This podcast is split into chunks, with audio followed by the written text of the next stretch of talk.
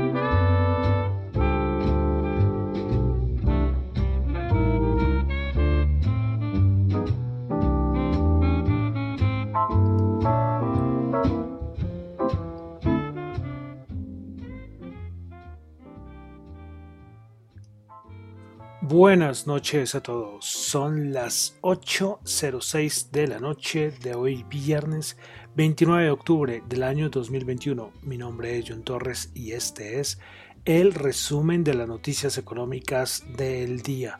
Saludo a los que me escuchan en vivo en Radio Dato Economía, a los que escuchan el podcast en cualquier plataforma, en Spotify, en Apple Podcast. Recuerden que en Apple Podcast pueden calificar el podcast también los que me escuchan en YouTube pueden suscribirse, dedito arriba, dedito abajo, dejar cualquier comentario.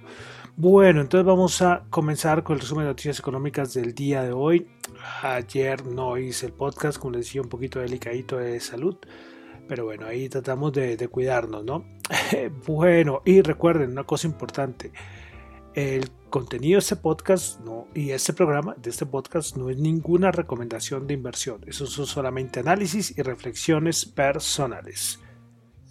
Bueno, entonces vamos a comenzar con el resumen de noticias económicas del día de hoy.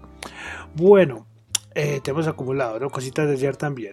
Cositas de ayer y de hoy. Bueno, octubre 29, se acabó el mes. Quedan dos mesecitos y ya. Ah, ya me imagino ya varios haciendo el arbolito de Navidad, ¿no? Ya ahorita viene Halloween y ya todo el mundo haciendo el arbolito de Navidad, increíble, ¿no? Hoy fin de mes a nivel de, de mercados, ¿no?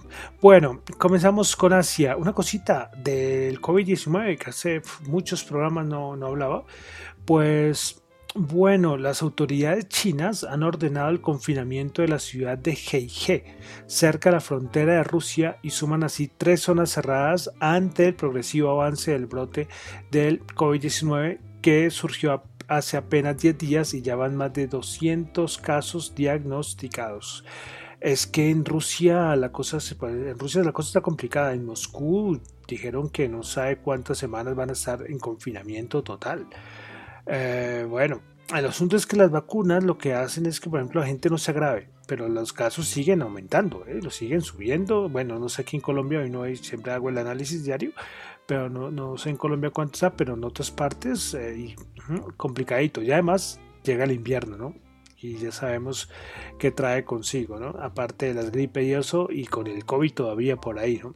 Eh, bueno, lo de las vacunas, yo respeto, hay gente que es antivacuna, no se va a poner a pelear, pero los que si en verdad quieren vacunarse, pues vacúnense, vacúnense, por favor.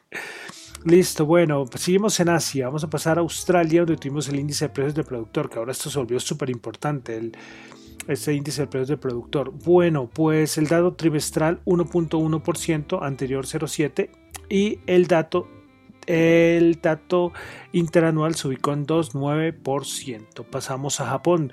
Tuvimos el dato de inflación 0.1%. En octubre se esperaba 0.4%. Seguimos en Japón. Producción industrial, dato mensual, una caída del 5,4% cuando se esperaba 2, una caída del 2,7%, e interanual, una caída del 2,3% cuando se esperaba 0,2%, caída de producción industrial fuerte en Japón mes de septiembre. Confianza del consumidor en Japón 39.2, se esperaba 40.5. Bueno, continuamos. a ver, si continuamos a la... A ver, que es que esto no me cuadra. Bueno, sí. Continuamos a datico de inflación en Alemania. Pasamos ya a Europa, ¿no? De inflación en Alemania 0,5% de octubre, esperaba 0,4%. Interanual se ubica ya en 4,5%. E Italia, índice de precios del productor del mes de septiembre, dato mensual 1,9%, anterior 0,4% y el interanual 15.6%, anterior 13.8%.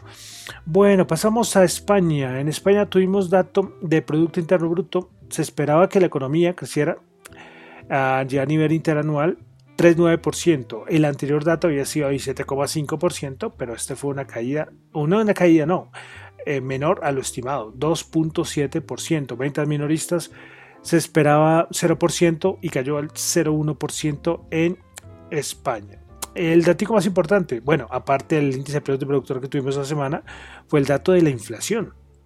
Y es que la inflación se disparó un 5,5% en España y ya toca máximos desde el año 1992. El índice de precios de productor y el, dato de inflación en España disparadísimos, eh, disparados, disparados, disparados. Ustedes pueden analizar, ahí aparecen los documentos que afectaban la inflación y la energía. Eh. la energía se lleva por delante todos. Una barbaridad, una locura. Esto. Bueno, pasamos a Francia. También tuvimos dato de inflación, 0,4%. El dato de septiembre, dato mensual, se esperaba 0,3%. El interanual se ubica en 2,6%. Dato de Producto Interno Bruto en Francia, tercer trimestre, 2. perdón, se esperaba 2.2%, quedó en 3%. El interanual se ubica en 3.3%. Bueno, para finalizar, dos datos de la eurozona. Dato de Producto Interno Bruto del tercer trimestre, 2.2%, esperaba 2.1%, y el interanual 3.7%, esperaba 3.5%. Eh, vamos al dato finalmente de la inflación en la eurozona el interanual 4,1%, esperaba 3,7%. ¿Y la, cuánto es que decía Lagarde? Que, que la inflación es transitoria y la miraban como en el 2,5% y la eurozona ya va en 4,1%, el dato interanual de la inflación. Pasamos a Estados Unidos. Eh, bueno, América, comenzando por Estados Unidos. Índice del sentimiento consumidor de la Universidad de Michigan esperaba 71,4, terminó en 71,7. Eh, pues bueno, un poquito mejor, ¿eh? Un poquito mejor. A nivel de expectativas, 67.9, se esperaba 67.2. El PMI de la Universidad de Chicago, 68.4, se esperaba 63.7. Un datico de ayer que fue el PSR, recordemos que el, la Reserva Federal no mira sí el dato del IPC, la inflación, sino mira el PSE, 4.4 4.4, o sea, podemos decir que es muy cerca de lo estimado, pero son datos, yo me acuerdo de cuántos años, o sea, varios años, ¿eh? Eh, de máximos de varios años. Bueno, tuvimos datos de ingresos personales en mes de septiembre en los Estados Unidos. Se esperaba una caída del 0,3, obtuvo fue una caída del 1% a nivel de gastos personales. El mes de septiembre 0,6%. Recordemos que el anterior había sido 0,8%. Bueno, dos datos más, mucho dato macro y además son importantes. Yo sé que pronto a algunos les interesa, pero esos datos macro son muy importantes para saber la situación económica. Eh, pues dato de subsidios de desempleo semanal, 281 mil, se esperaban 288 mil, anterior 290 mil. 291.000 anterior y los continuos subsidios de desempleo 2.243.000 se esperaban 2.420.000 anterior 2.480 y 80.000 entonces eh, por, por, debajo de lo estimado ¿eh? el dato de subsidios de desempleo eh, los nuevos y bueno, los continuos y también los continuos. Y finalmente, un dato de ayer que fue importante fue el dato del Producto Interno Bruto de los Estados Unidos anterior, eh, 6,7, se esperaba 2,6 y terminó en 2%. ¿eh? Mm, es que es cuando uno analiza que la Reserva Federal, ¿qué hace? O sea, la inflación disparada, pues tendría que subir tasas de interés, pero Sí, eh, bueno, ahorita hace lo del tapering y toda esta cosa, pero yo creo que está muy descontado. Pero entonces, a nivel de economía, el otro año, si la inflación no, se resiste, Jerome Powell, Jerome Hayden Powell lo ha dicho varias veces, que van a tomar todas las herramientas para frenar la inflación. Y claro, con la economía, si no, si no, si no crece otra vez a un buen ritmo, colocar el aumento de tasas, está no solamente Estados Unidos, ¿eh? varios bancos centrales están como en ese problema. Inflación o crecimiento. Ahí tocaría ver cuál es la prioridad para el Banco Central. Bueno, pasamos a Colombia, cositas importantes. Primero que todo, eh, hoy reunión, Junta Directiva del Banco de la República. Como siempre, se saben que es un poco largo, pero siempre leo todo el comunicado. Bueno, la Junta Directiva del Banco de la República decidió por unanimidad continuar con el proceso de normalización de la política monetaria. Por mayoría de 5 a 2 se incrementó la tasa de interés en 50 puntos básicos, llevándola al 2,5%. Dos miembros votaron por un incremento de 25 puntos básicos. Esta decisión se tomó teniendo en cuenta las siguientes consideraciones. Primero, la actividad económica continuó recuperándose a un mayor ritmo de lo esperado. El crecimiento económico refleja el fortalecimiento de la demanda interna, cuya dinámica ha sido favorecida en gran medida por la política monetaria, fiscal y regulatoria implementada desde inicios de la pandemia. Sobre esta base se revisaron al alza las proyecciones de crecimiento del Producto Interno Bruto. Ojito acá, la estimación de crecimiento del Producto Interno Bruto lo subieron al 9,8% para el 2021 y 4,7% para el 2022. 9,8% para el 2021. Uh, ratico importante, ¿no? Bueno, segundo punto. La inflación anual al fin de septiembre se ubicó en 4,51%, alcanzando un nivel por encima del esperado. El incremento de la inflación se explica en gran parte por el comportamiento de los precios de los alimentos y de los regulados. El equipo técnico del Banco de la República revisó al alza el pronóstico de inflación y el nuevo pronóstico es 4,9% y 3,6% para finales del 2021 y 2022 respectivamente. Entonces colocan ahora 4,9%. Veremos a ver este, este mes de octubre cómo se va a comportar la inflación. Bueno, siguiente punto. La reciente evolución del mercado laboral ha sido positiva con incrementos significativos en los niveles de empleo. Ello ha permitido que las tasas de desempleo nacional y urbana hayan continuado reduciéndose aunque sus niveles siguen siendo altos respecto al promedio histórico. La recuperación de la actividad económica permite prever que la tendencia favorable del mercado laboral continuará en los próximos meses. Ya ahorita vamos a leer también dato de desempleo que salió el día de hoy. Y finalmente, el crecimiento de la demanda interna se reflejará en una expansión del déficit de cuenta corriente alcanzando 5,3% en 2021, perdón, 5,3% del Producto Interno Bruto en 2021. Este deterioro del balance externo se da en el marco de un, de un endurecimiento de las condiciones externas. Bueno, entonces estos fueron los puntos por los cuales la Junta Directiva del Banco de la República subió en 50 puntos básicos, llevándola al 2,5. No se sabía, eh, sabía que iba a aumentar, pero muchos decían que 25, otros se arriesgaron a decir los 50 puntos básicos. Y bueno, la anterior, en la anterior reunión se dio alguna señal eh, de los 50 puntos, entonces tampoco, tampoco es una super sorpresa. Pero bueno, y importante, ¿no? Lo de las proyecciones de crecimiento de la economía para el 2021, 9,8%. Bueno, entonces ahora sí pasamos al otro dato macro muy importante aquí en Colombia, que fue el dato de desempleo. Para septiembre del 2021 la tasa de desempleo en el total nacional fue el 12,1%. y en las 13 ciudades y áreas metropolitanas esta tasa ubicó en 13%. Bueno, entonces si comparamos, por ejemplo, en septiembre del 2020 fue el 15,8%. En septiembre del 2019 fue 10,2, por debajo era el septiembre del 2020, pero dos punticos arriba de la de septiembre del 2019. Eh, traté de buscar el de las ciudades y no lo encontré, que siempre me gusta ver, eh, pero no, no lo encontré. Bueno, finalmente en Colombia, la Superintendencia Financiera de Colombia certificó que la tasa de usura del mes de noviembre se ubicó en 25,91. El indicador, indicador avanza 29 puntos básicos si se compara con la tasa de octubre que fue el 25,62. Eh, recuerden que todas estas adiciones de tasas eh, aplican a un mediano plazo. Decir en cuánto tiempo es muy difícil, decir en cuánto nos va a afectar, pero estos aumentos de tasas llegarán a, llegar a nosotros, a los consumidores. ¿sí? El problema es que los tiempos es muy difícil. A veces que se hablaba de 6, 8, 10, pero ahora con esos tiempos tan, tan movidos es muy difícil saber cuánto tiempo se demora en aplicar ya esas tasas ya al, consumo, ¿no? al, al consumidor final. Bueno, vamos a pasar a los mercados. Eh, ayer reportó Amazon, reportó Apple resultados malos, eh, malos, de verdad, no los voy a cargar, pero solamente voy a decir que lo de, lo de Amazon, que están preocupados, bueno, por toda la, la cadena de suministros de, micros, de semiconductores, es un desastre total en todo el mundo, pero que también por mano de obra, que no consiguen mano de obra. Y esto es una cosa que es interrogante para todo el mundo. La gente no quiere trabajar. Sí, es, es, impresionante. Y claro, lo que viene es aumento de salarios, que ya se sabía.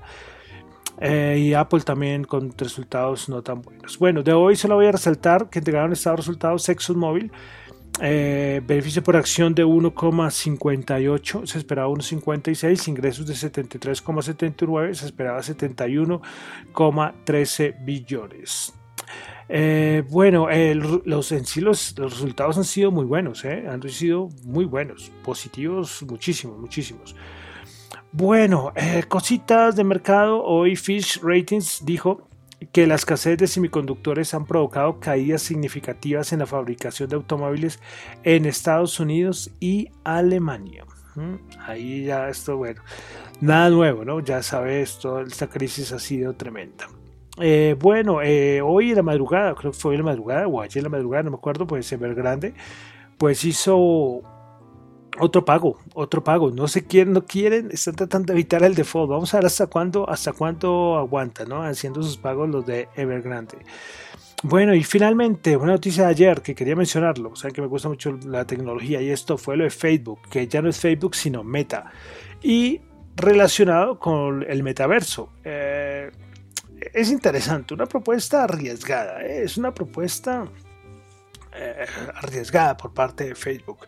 Eh, porque no sé si el consumidor, la persona está preparada para el metaverso, además sabiendo que se necesitará un gadget adicional como son las gafas de realidad virtual para disfrutarlo, Entonces es arriesgado, ¿no? Veremos a ver qué pasa. Eh, ya saben que me gusta mucho todo este mundo cripto. En el mundo cripto se habla mucho de metaversos desde hace ya un par de, un par de años más o menos. Ya hay proyectos. Pero claro, venimos con Facebook. Hay muchas críticas porque, por ejemplo, Facebook, se saben todas las críticas que ha tenido por manejo de datos y toda esa información. Y entonces la gente dice, bueno, estos en, el Facebook anteriormente no pudo solucionar y ya se va a meter con, con, con, eso, ¿no? No pudo solucionar sus problemas anteriores y ya se va a meter con esto de los metaversos, ¿no? Entonces, bueno, hay muchas críticas, pero a mí me parece increíble. me parece de verdad increíble, desafiante y veremos a ver cómo va con lo de Facebook y con lo de Meta, ¿no? Que, hasta la bolsa ya cambia, el, el ticker ya va a cambiar, ya no, ya no vamos a hablar de Facebook, sino vamos a hablar de Meta.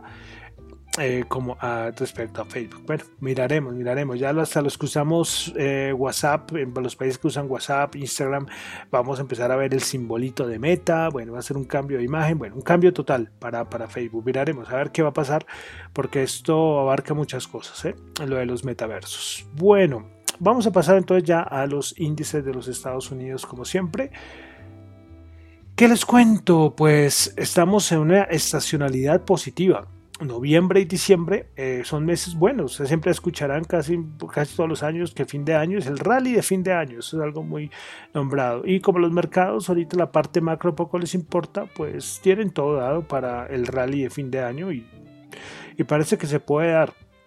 Eh, un analista mencionaba, por ejemplo, y es que ahí, me voy a poner un poquito técnico, eh, hay algo que se llama el VIX, que es el índice de volatilidad. Ahorita el VIX está calmadito, calmadito. Recordemos que la crisis del COVID alcanzó a llegar como a 80, una cosa así. Y ahorita está como en nivel de 14, 15, algo. Bueno, está muy, está muy controlado, pero a nivel de futuros del VIX la cosa no está tan calmada. Entonces, ahorita podríamos tener un fin de año tranquilo, pero esperar el otro año y como las con la parte macro si no se sigue recuperando y lo, especialmente la inflación vamos a ver qué hace la Reserva Federal. Pero por el momento hasta los quants que sabe que los nombro mucho dicen que las cosas están tranquilas tranquilitas tranquilitas. Y se ve porque son máximos históricos nuevamente.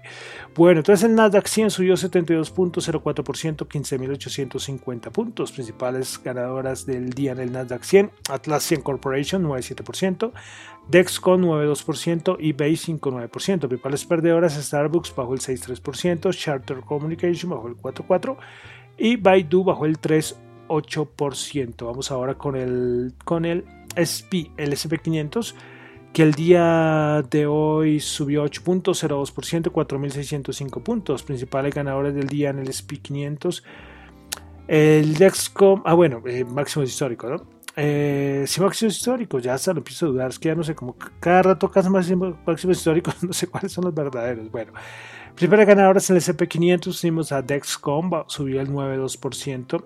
WW Granger subió el 7,5%, eBay subió el 5,9%, principales perdedoras. Mohab Industries bajó el 19%, Davita Inc. bajó el 9,5% y Western Digital Corporation bajó el 8,7%. Vamos al Dow Jones. El Dow Jones el día de hoy subió 89.02%, 35.819 puntos.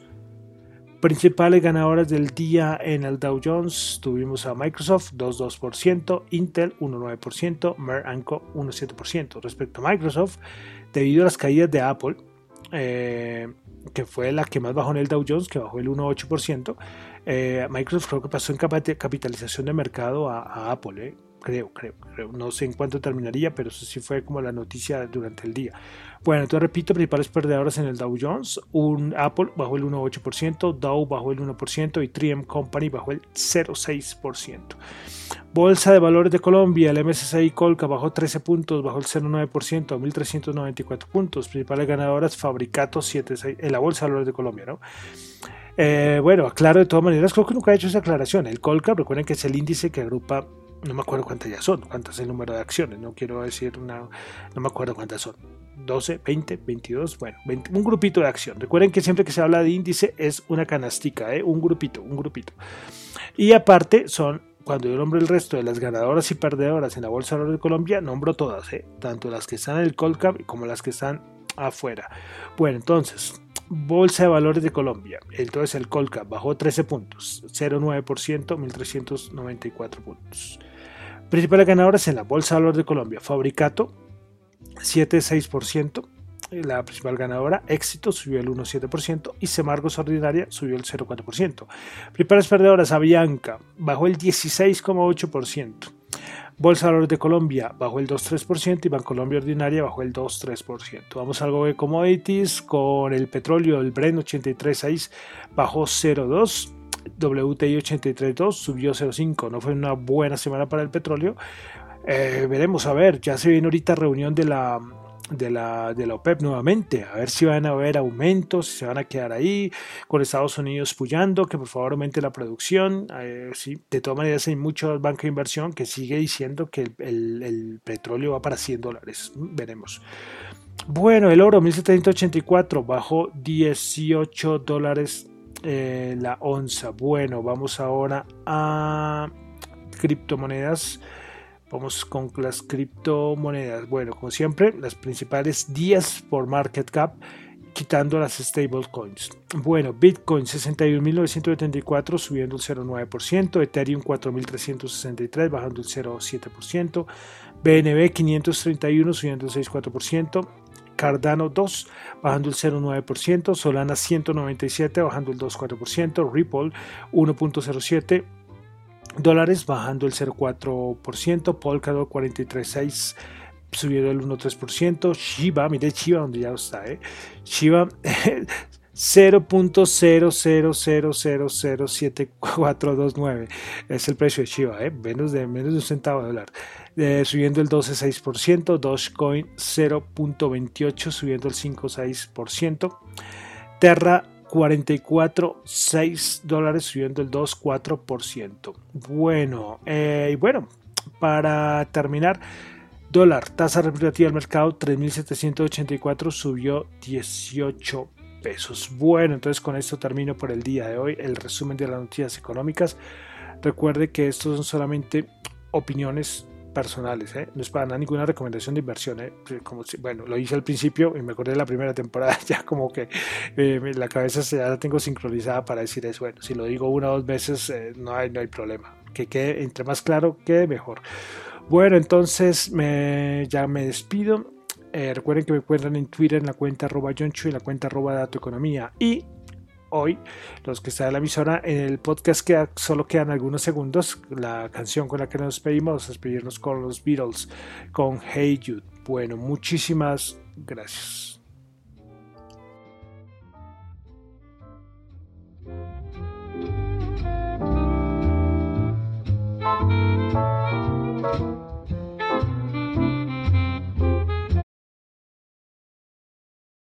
Hey Jude.